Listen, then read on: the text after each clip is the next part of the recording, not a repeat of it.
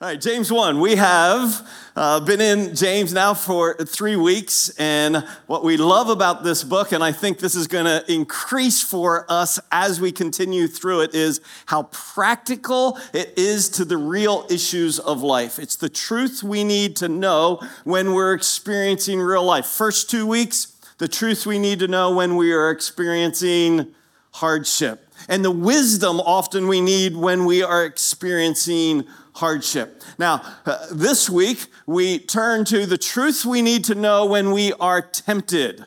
I don't need to convince you that that is practical and real in your life, correct?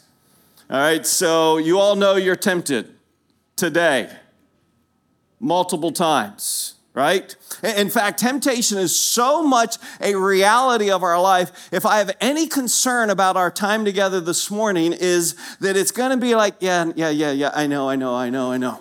So here's how I want to frame it before we jump into the scriptures with this question When you and I are tempted, what is at stake?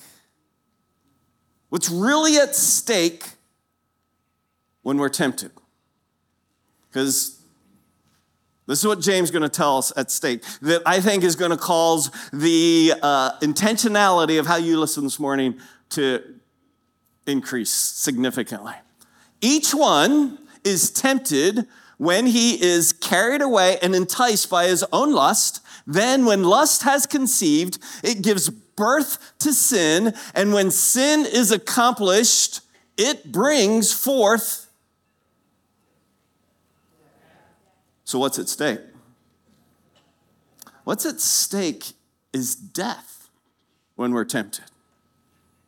Now, let me clarify. I think many of you will be going, Yeah, I know. Uh, the Bible says the wages of sin is death, uh, separation from God, because He is holy. And when we fail to uh, live in holiness, that sin and sin separates, the wages is death. But you may go, yeah, but Doug, I know the rest of the verse, but the free gift of God is eternal life through Jesus Christ our Lord. So our sin does separate us from God, but through faith in Christ, we can be reconciled, made one with Him again. So, question if you are reconciled to God, does sin still bring forth death in your life?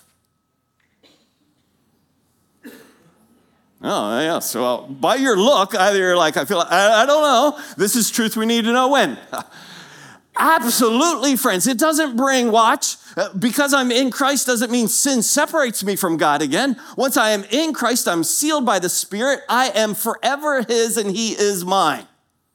But sin still brings death, not an eternal death, but if I am seeking to now, as a child of God, walk in the Spirit, and then I'm tempted and I sin, there's a form of death now that I am no longer walking in the Spirit. It brings death, if you will, to that intimate communion with the Lord. If that's too vague for you, anybody who's married in here knows when you've been tempted and you've sinned against your spouse, it didn't necessarily immediately learn to divorce, but there was a form of death in that relationship for an hour or three days. Correct? Correct? It was like, woo, all the communication died. All the feelings died. All the intimacy died. Now, there was resurrection but it brings forth death. So, sometimes we listen to stuff the way we listen to the uh, flight attendant. You know what I'm talking about? You, you've heard it, except you've never really listened. And it's not because you've heard it before. Why are you not really listening? Because you don't think the plane's going down. If you did, you'd be like, whoa, could you go over that part again? Really? You'd be like, I am all ears. But because you don't think the plane's going down, you're not really listening. And that's where I'm, I don't think most of us see temptation as death is at stake here. And so, you know, I listen to you like you listen to the flight attendant. The plane's going to go down. In some form, anytime you and I are tempted, and when we give in, and maybe because we've given in so much, we've lost the sense of how death is really impacting us. But anytime we're tempted and sin is accomplished, there's loss. So let's listen up. How about that?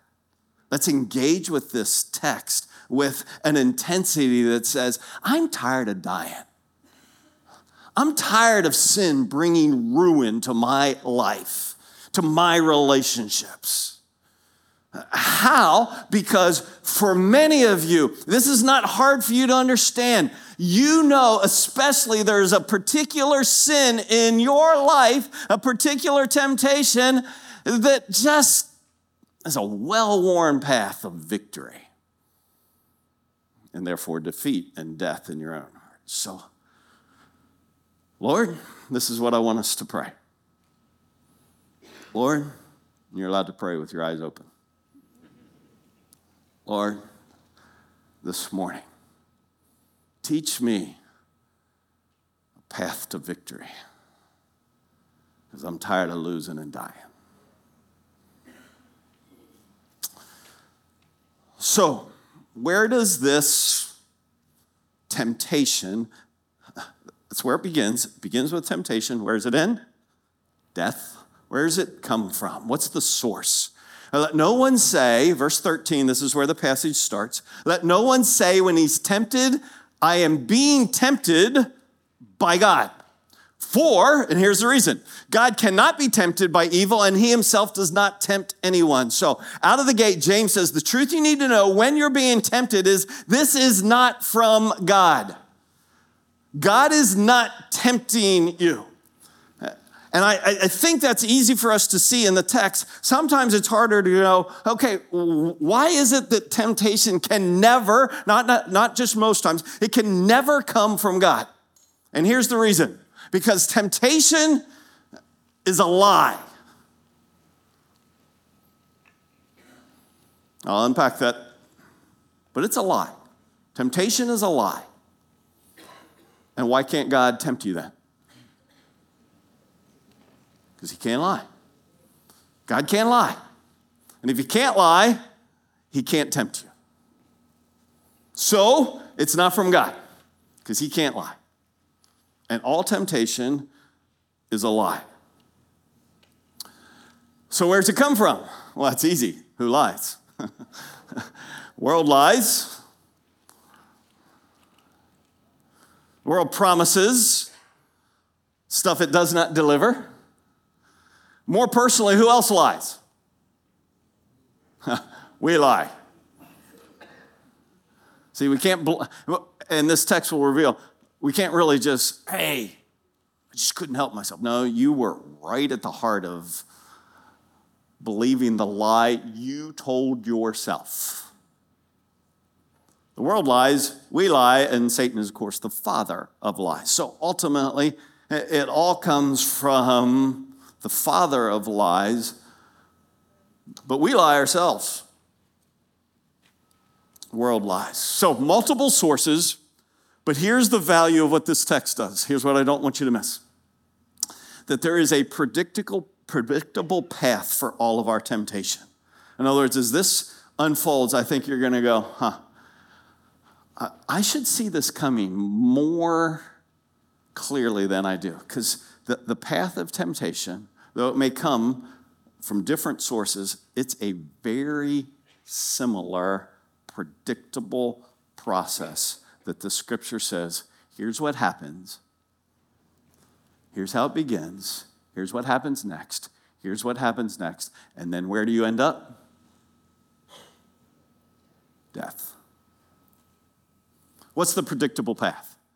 Each one is tempted first when he is carried away and enticed by his own desire. Second, Then, when lust has conceived, it gives third, birth to sin, and fourth, sin is accomplished, it brings forth death. So, predictable path. Temptation begins with the enticement of desire. It's an enticement for my desire. The enticement does what? It's like a, stream, it's like a current that it gets in it and it and then you're carried away. It starts with the enticement of desire. Now that can happen in two ways. Let me give them to you and then I'll explain. It can be an enticement to engage a sinful desire, to be carried away with that sinful desire, or it can be an enticement to a legitimate desire. In other words, a God given desire, but it's an enticement to take it beyond God's intent. Now, that's two buckets, if you will, of where temptation begins. It's with my desire. Either a sinful desire, like to steal, or to cheat, or to lie.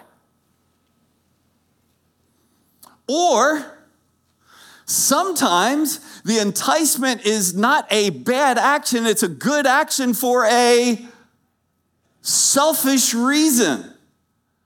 It's an enticement to give in a manner that will give you applause, that will give you recognition, will bring you honor. Ah, so that's a, uh, it's not just a sinful action, it's engage a sinful desire with a bad action or a good action with a selfish, ungodly motive. Or to take a legitimate desire for food, take it beyond God's intent, and it's called gluttony. Or for drink, take it beyond God's desire, and it's called drunkenness. Or for sex, and take it outside of marriage, it's called immorality. See, it's, it's always an enticement. In our day, we all know pornography is just one of the hugest and largest temptations of our day. What is it? It's an enticement of a God given desire to be expressed outside of God's intent. It's a perversion. And it's a huge enticement of desire that, to get carried away. So it starts with desire is enticed. Now, you got to be super clear with me right now, okay? Have your eyes? Is it a sin to be enticed by desire? Now that's temptation. That's where temptation begins, and Jesus was tempted and was without sin. So don't get lost here. Understand temptation is not sin, but temptation, that enticement, is the beginning. It's where temptation starts down this path. It's the first step. Then, when lust has conceived, it gives birth to sin modern technology allows us to really understand this text, quite frankly. Two, two actions conception and then birth. So I, I, told you two weeks ago that we were blessed with our 12th grandchild. This is Adelaide at conception. This is Adelaide at birth. Now, am I suggesting my granddaughter is a picture of sin?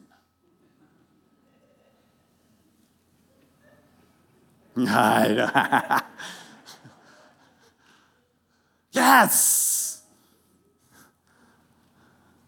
Yours are too. So.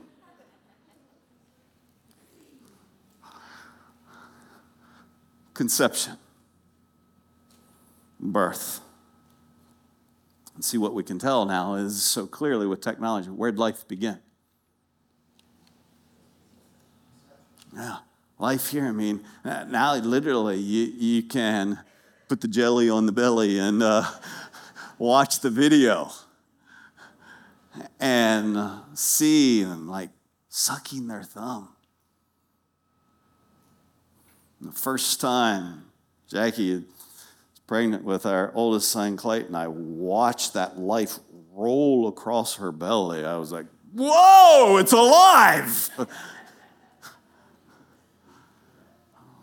but we often think uh, life begins at, at birth.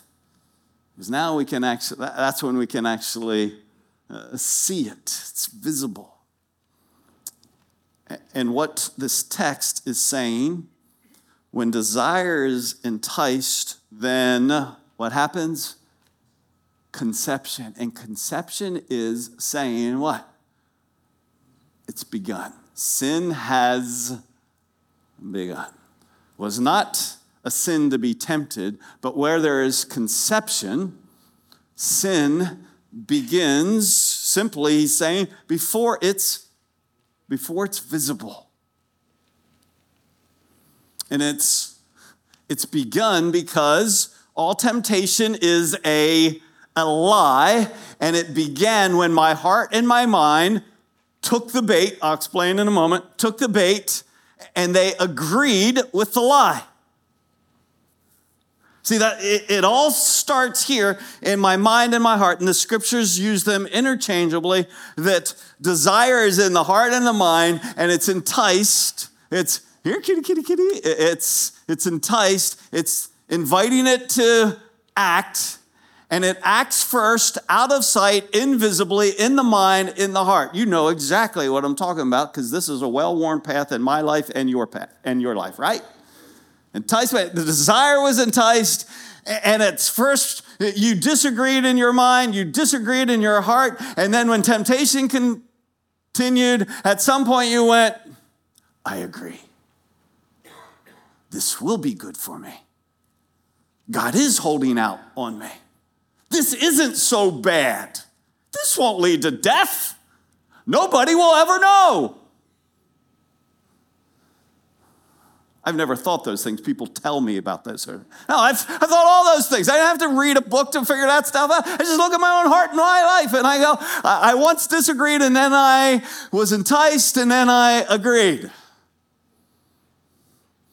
And sin, though not yet visible, had begun. Then, here's what Jesus says if you don't. Uh, not sure you're buying. He says, You've heard that it was said, You shall not commit adultery. But I say to you that everyone who looks at a woman with lust for her has already committed adultery where? In his heart.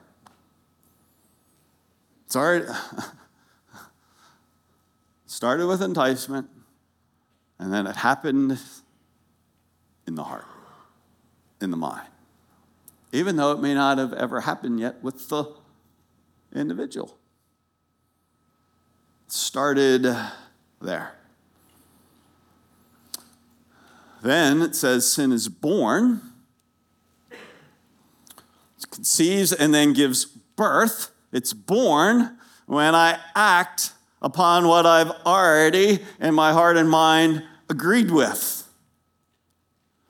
My body my eyes, my hands, my feet, they're not doing things in disagreement with my mind. They're simply becoming instruments that with that which my mind has already chosen to agree with. Do you recognize the well-worn path in your life? Is this, is this too theoretical for you? You're like, oh yeah, there's no grass in this area in my life. It's just all worn down. You, you with me? And you're like, yeah, I paved the sidewalk actually there. I, I, this is so clear. I act what I've agreed with. Here's what Paul says to Timothy uh, For the love of money is a root, it's a root, invisible, but already there, of all sorts of evil. That on some, by longing for it, have wandered away from the faith and have pierced themselves with many griefs. In other words, there was an agreement, an enticement for whether it was maybe security, that money could provide. And so then I agreed that money could provide security. I'm going to go after it. And then I go after it in ways that God did not intend or beyond what He intended. Or maybe it wasn't a desire for security, maybe it was a desire for pleasure. And, and money can allow me to do things that I wouldn't be able to do otherwise. So then, because that desire gets enticed, and then uh, I agree, it can give me some good things that God can't. See, you see the root, and then it brings forth actions. And and where does it always end? Yeah. Ah. And lust is conceived, began, gives birth, visible. And when sin is accomplished, it's not begun, it's accomplished. It, it, it, it did its intended result, it brought death. The path always, always leads to death. So may, maybe this will help you. Less, less words. Here is the four step journey of temptation enticement, conception, action, death. That's the way it always happens. Begins with enticement, my heart, my mind, it conceives. I agree. Because I agree, I act, and then in my action, it inevitably always takes me where I actually didn't intend to go, I didn't want to go, but it brings forth death.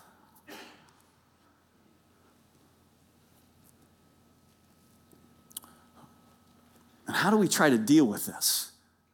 How do, how do we try to deal with temptation in our lives? Well, how we usually try to deal with temptation is to go, well, I, I think I can, I think I can engage and skip, avoid the circum, the consequences. Right? When, when if you know the story in the Old Testament, when Potiphar's wife was enticing Joseph, eh, what did, what, what did she say to him? My husband's at work. Nobody will know. You, you, you can conceive and act because we can do this in a manner that the bill's not going to come due. Every one of us has bought that lie. I can do this and get away with it. I know it's wrong, but but I can, uh, like the proverb says, I think what proverb says I can do. I think I can put fire in my lap and not get burned. And some of us, once we realize that, that just never works, we go, well, let me just go undercover.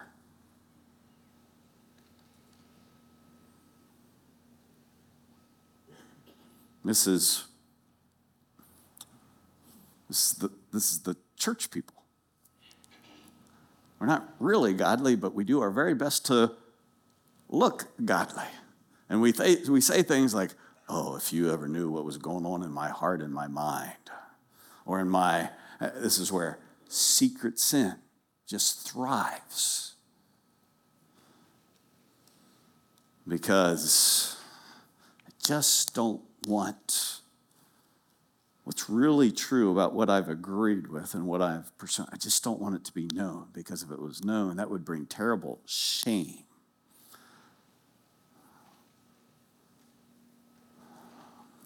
I hope what you're capturing is we usually try to work in dealing with temptation in our lives. We try and work from the bottom up and the only way we can deal, really deal with temptation in our life is right here.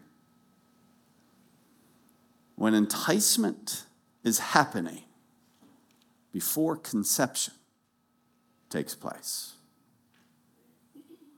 Now, I'm not saying once it's conceived, then, well, it's too bad, let the wall go. Just let it roll. I'm not, sa- I'm not saying. Any, we, the Lord would invite us to repent at every point. But if we're going to deal with temptation, we don't work from the bottom up. We go, I have to deal with it in the time of enticement. When desire, even legitimate desire, is just being flamed with oxygen to burn where it's not intended to be burned or to burn out of control. It's, it's just giving it oxygen. So, here's what I love about the text it doesn't just give us the predictable path, it gives us how to win. So, give your attention back, if you would, to the text, back to verse 16. 13, 14, 15 give us the source and the predictable path. 16, 17, 18 give us hope. Do not be deceived, my beloved brethren. Every good thing given and every perfect gift is from above. It's like James liked the song. Or maybe it happened the other way. Every good thing given and every perfect gift is from above, coming down from the Father of lights, with whom there is no variation or shifting shadow. In the exercise of his will, he brought us forth by the word of truth so that we would be a kind of first fruits among his creatures. You may not see it clearly. I hope that I can unpack it in a way you go, wow, these verses give us great hope for interrupting this predictable path that continues to lead to death. The first, what did he say? Don't be deceived. So I want to teach us three statements that we would learn to say. First, that we would learn to say when desire is being enticed, this is a trap. This is a trap. Now, I was told after uh, Thursday night service by a bunch of Star Wars folks. Oh, that's a great line. That's straight from Star Wars. I was like, yeah, I don't know anything about that. This is a trap, meaning what? All temptation is a deception. That's why he starts with don't be deceived. All temptation is a lie. And the trap is this it's going to deliver something different than what it promised. Ever notice that in your life? That sin delivered the opposite of what it promised. If it was the truth, hey, would you like some death? Would you like to destroy your family? Would you like to ruin your reputation and career? And you go, no. No, it's a lie. It's, it's, it's promising something opposite of what it's actually going to deliver. So, what do we need to learn to say? This is a this is a trap. Now, for some of you, you're like, I don't like Star Wars. So, come up with something that's more specific to you. Any of you love dessert? Well, you're a bunch of liars. There's a lot more people in here who love dessert than just raise their hand. Thank you. No, yes. Uh, for, for if you love dessert, specifically if you love chocolate, when the, the next time you are enticed, and I don't mean by chocolate, I mean by like lust, or to gossip, or to worry, or to steal, cheat, lie. Say something like, that's chocolate covered poison. Seriously. That is chocolate covered poison. What's the point? It looks good and it's going to initially taste good, but it's not going to go well. It's going to deliver death. Really, to, that is chocolate covered poison. Because that's what it is. What is deceiving you is chocolate covered poison. And if you're gonna win, if, if what we just prayed for at the beginning is, Lord, give me new path to victory in the well-worn path of defeat that's leading to, to wreaking havoc in my life, I need to be able to say, this is a trap, or this is chocolate-covered poison. Because I'm a fisherman, if you love to fish, you know, this is a baited hook. Fish do not swim around in the water going, Where's a sharp piece of metal I could bite on? They're not trying to floss. What do they think? They think, Oh, how convenient. I was, one, I was wanting a worm. There's a worm. And they discover, fishing terms, that's a baited hook.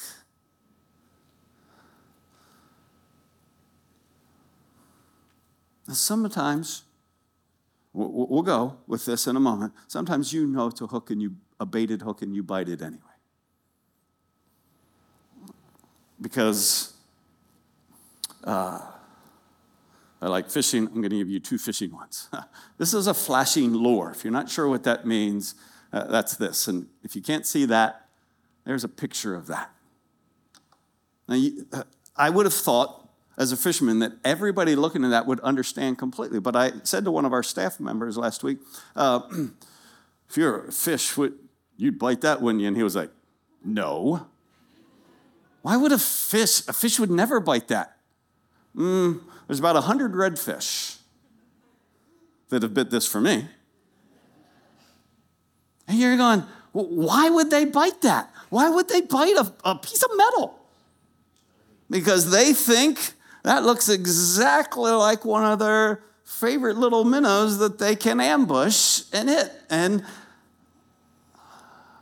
it's just the other ones didn't have that for a tail, didn't have that for a tail. Now, again, I'm, this is not a fishing lesson. But, and I say that because I was certain the Spirit of the Lord had worked greatly on Thursday night because of the people who wanted to talk afterwards, except they all simply wanted to know hey, what, what spoon is that?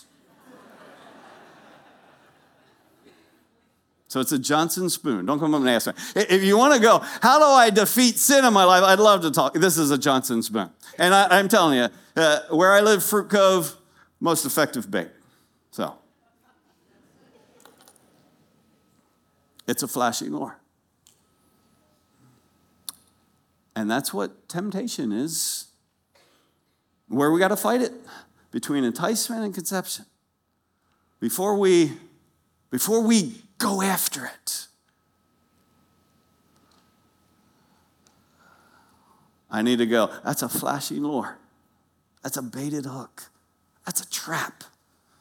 That's chocolate covered poison right there. If that's too much fishing for you, here's for the hunters that's a decoy bringing me into shooting range. For duck. Have you ever duck hunted? You put out some decoys, and innocent ducks are flying over, and they go, Oh, look, friends. What's temptation? What's temptation? A lie. Those aren't friends. Those are fakes. And what they see is the fake, and they don't see the shotgun. It's a trap. That's what temptation is in your life. It's a trap. It's promising you something different than what it's going to deliver. So you're going to continue to swoop down, you're going to continue to chase after it until you learn to say, That's a trap. That's a decoy. That's a baited hook.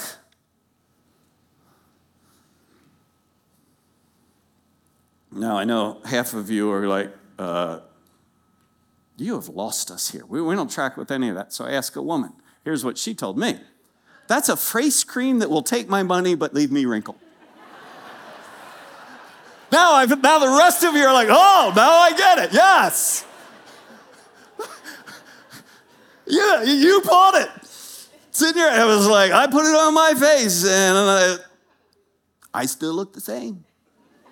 Just poor. I'm just poor. That's all I am. Poor. I, I, now you go, that's silly. No, that's exactly what some of you should say the next time you're tempted. that's a face cream that's going to take my money and leave me wrinkled. It's a trap. If you love baseball, that's a curveball that's going to make me swing and miss. It looks so fat coming at you. And so you swing with all your might. And then it dropped. It just went out of the strike zone. You were so sure. And then you were walking to the bench. Right? Now, all I'm trying to, some of you are like, I don't get any of these. Well, make one up yourself. That's, that's, that's the best I got right there. Uh, but you need to learn to say something if you're going to change the predictable pattern in your life. So say something that's real to you, that communicates this is a lie. This is promising something different than what it's going to deliver. Make it up, make it real, make it personal, and say it to yourself a thousand times. Seriously. I'm not trying to be cute. Don't be deceived. So name it for what it is. Because you know what it is. But you're not saying what it is. And so you just keep going after it. You know it. Name it. Say it. Declare it in whatever expression that communicates life is promised, death is coming. He says next, every good thing given and every perfect gift is from above, coming down from the Father of lights, with whom there is no variation or shifting shadow. You, you know what he's saying? He's saying, don't be, don't be deceived, don't go for the trap, and remember this. If it's from God, it's good. If it's not from God, yeah, that's right. It, it's not good. Does God withhold any good thing from you? As his? Does he? Oh. This is so much the well-worn path. This is if you want an interesting study this week, go back and read Genesis 3 and go, wow, this is exactly what happened to Adam and Eve. They bought the lie, and the lie was there was something good available that God that didn't come from God. There is no such thing. There is no such thing called there's something good that doesn't come from God. So, I got to say, in whatever language makes sense to me, it's a trap. And then, second, I got to tell myself what the truth is. This is the truth I need to know when I'm being tempted. That if it's not from God, it's not good. It seems like it would be good. The world might tell me it's good. I might lie to myself and tell me it's good. No, it's going to be good. No, if it's not from God, it's not good. And if it goes beyond what God says is good, it's not good.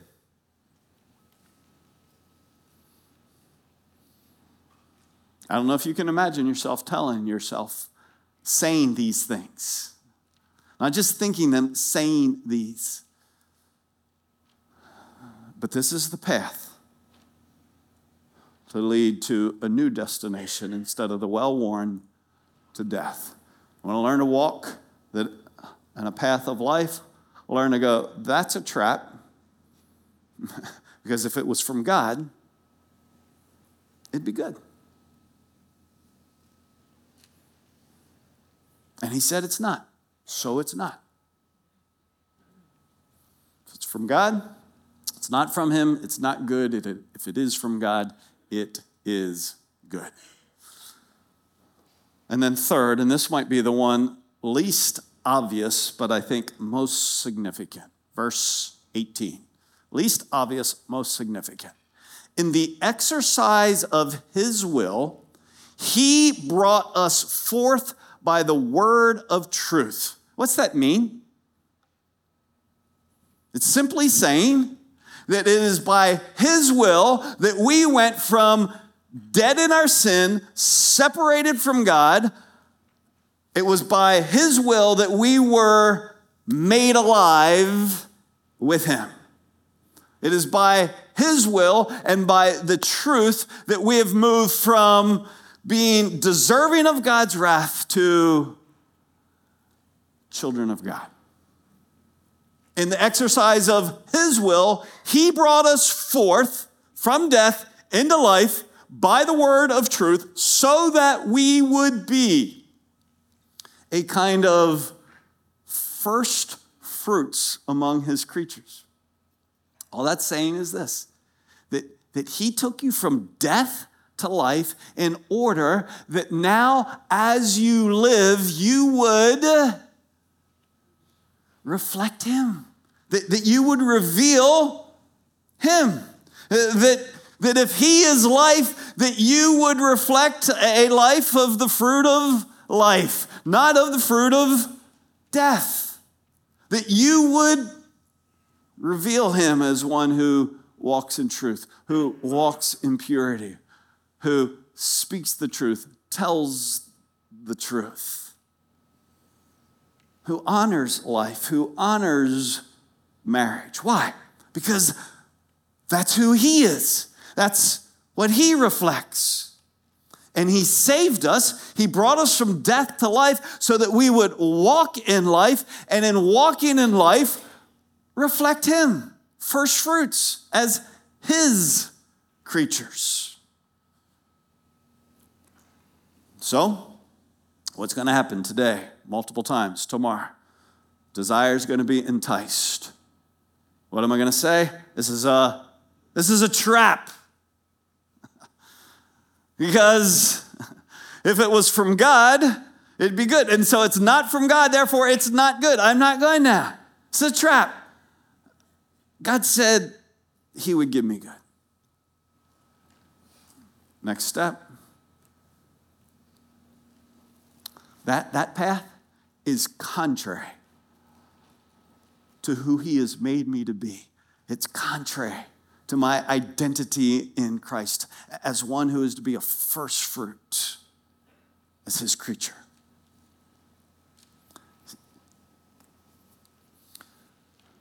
See, huge difference in my life. Maybe this will help you. Huge difference in my life when I could move from I did something wrong to I lived contrary to who I had been made in Christ. That's who I that's who I used to be. I used to be a person who was a slave to my desires, but I'm not a slave to my desire anymore. I am I'm a child of God. Remember this? Forgiven and set free from sin. The Spirit of God lives in me to do the work of God through me. Our identity statement. Let me say it again. I'm a child of God, forgiven and set free from slavery to sin. The Spirit of God lives in me to do the work of God through me. And so when my desire to, to be outside of God's will or to go beyond God's will is enticed, I not only say, uh, this is a trap, and if it was from God, it would be good, and if it's not from, it's not good. I, I most importantly say, and that's not who I am any longer.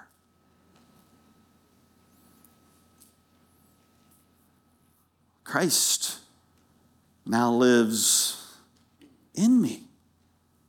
So that the life and the work of God would be exercised through me. So that when people would experience you, they wouldn't experience a liar or a cheater, a jealous person, a vengeful person, a bitter person, because none of that is reflective of who God is. And I have been made alive to be a first fruit, to reflect his character. So, not just no, because that would be wrong. Not just no, because, oh, that's a trap and it's going to lead to death. No, because that is not who I am. See, if this is, if this is too difficult for you, then simply say, This is a trap. This is not who I am any longer. If any man is in Christ, he is a new creature. Old things have passed away, new things have come. Doesn't happen just like that.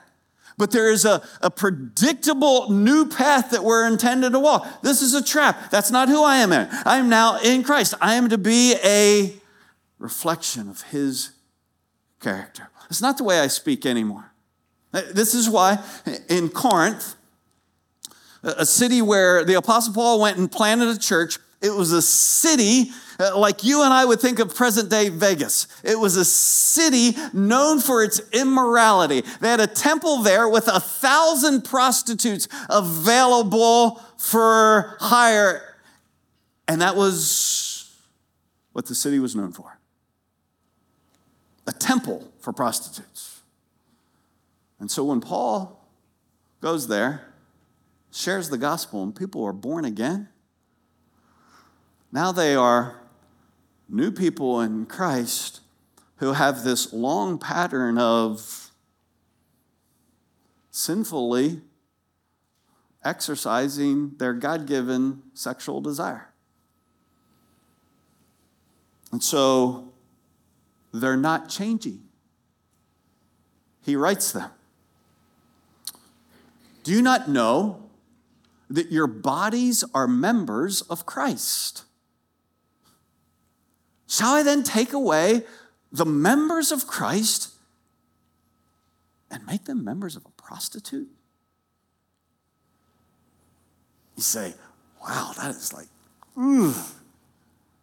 If that doesn't make you cringe, it ought to make you cringe. And it's intended to make you cringe. It's intended to help you see just this lack of just horrible incongruity of Christ is in me, but I'm acting like I'm still who I used to be.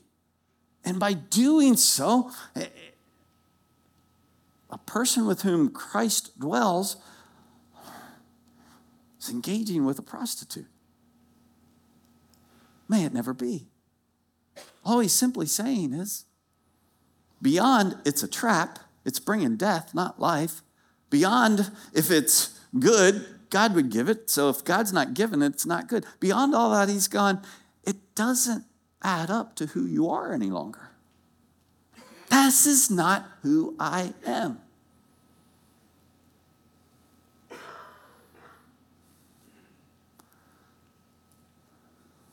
Could you begin to say that? In the area that you continually lose in, that you would maybe for first time of a thousand times in the coming weeks say, This is a trap. It's not good because God's not giving it. And this is not who I am any longer. I want to learn to learn, live according to who I am. See, in you is life, and in you is the longing to walk in life. I know it. And you hate the fact that in you is life and you continue to walk in death. And you don't need to. The Spirit of God lives in you. You are not only forgiven, you are set free from slavery to sin. So, the, so when Paul writes, the Galatians, he says, Those who belong to Christ Jesus have crucified the flesh. In other words, they, they put it to death. Why do they put it to death? Because it's a trap and it's not good because it's not from God and it's not consistent with who they are.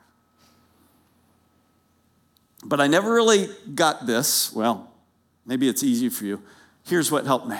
I, I was studying this text more than a year ago, and I asked myself, for some reason, why'd they crucify? Because the word crucify, why'd they crucify Jesus? Why, why did the Jewish leaders have such zeal to get him arrested and get the Romans to kill him? Why'd they crucify Jesus? Yes, because he was a threat to their life. That's what he represented. He represented a threat to them. And a light bulb went off for me. When am I going to crucify the flesh? When? When I finally get it into this thick head of mine. That's a threat to life. Killing something awesome. I'm not like sacrificing for Jesus by not doing what he said I'm not supposed to do. I'm finally seeing it for what it really is a threat. And not just a threat, say it stronger, a death threat.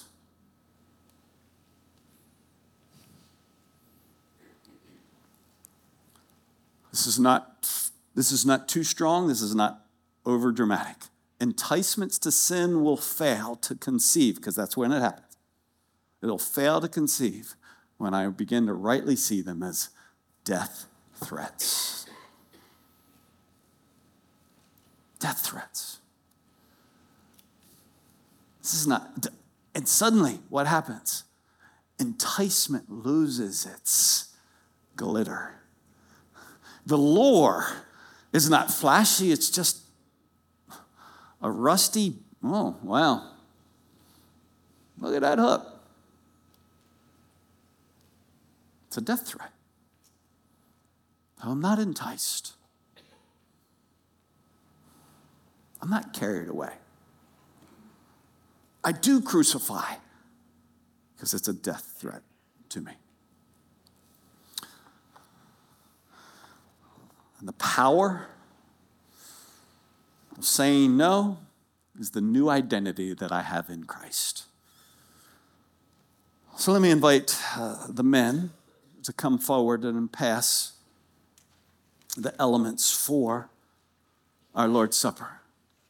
And I'm inviting them to pass and wanting us to take the Lord's Supper because these are the elements that remind us it's done. These are, these are unfamiliar to you. Let me explain first. This is simply an un, a piece of unleavened cracker that's been broken up. This is simply grape juice. These are symbols that Jesus said that we are to use and to take in remembrance of what he has done for us on the cross. Here, here's the symbol this one right here reflection of the body of Christ that is broken for us. That he who knew no sin became sin. This right here, the cup is a reminder of the blood that he gave so that our sin could be forgiven. When we trust in Jesus, we are trusting in the one who took the penalty that we deserve and took it upon himself. So that we could not continue to have to walk in death, but to walk in life. So let me uh, invite you to bow with me, even as guys are passing. And if you have been listening very specifically with a particular sin in mind, would you, not with hesitation, but with great gratitude for what Christ has done on the cross for you, would you confess it? I know it might feel like yet again, but would you confess it to Him? This time, with a greater clarity. Lord, I confess it because it's not who you made me to be. You made me to walk in truth. You made me to walk in purity.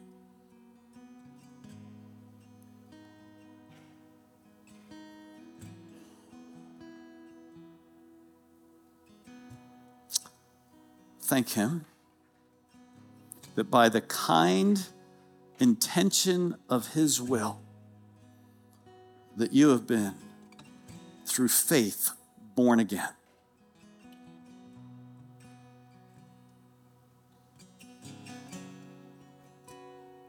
We are grateful for the power of the cross that gives us victory over the penalty of sin, victory over the power of sin.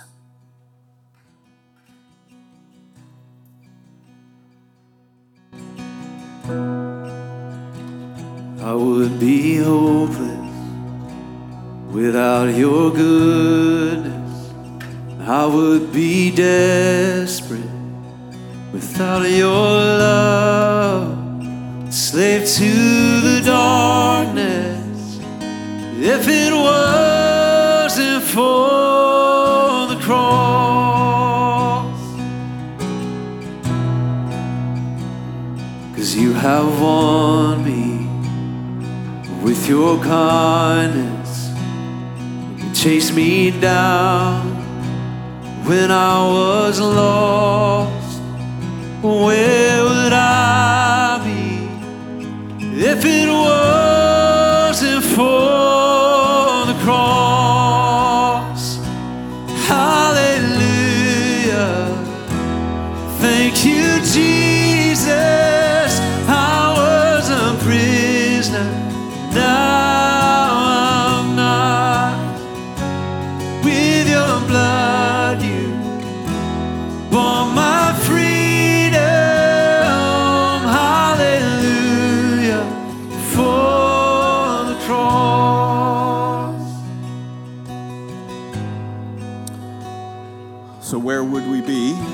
wasn't for the cross?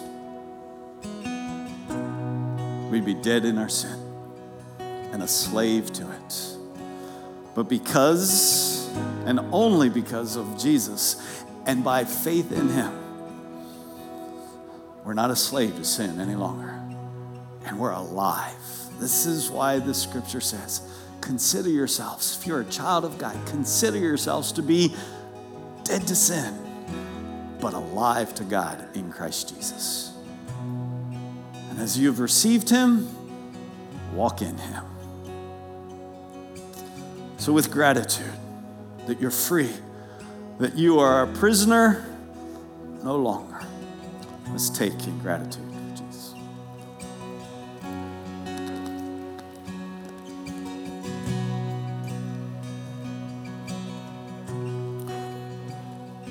Let's stand and worship the one who has taken our shame.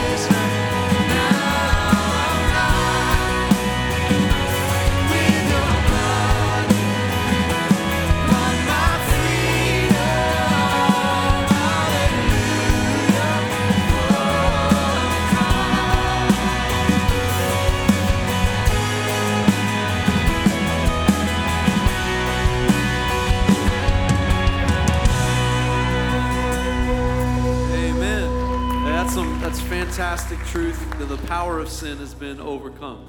And so as we go and as we're tempted, let's remember that's not who we are. It's a trap. It's not from God. It's not good. We can do that.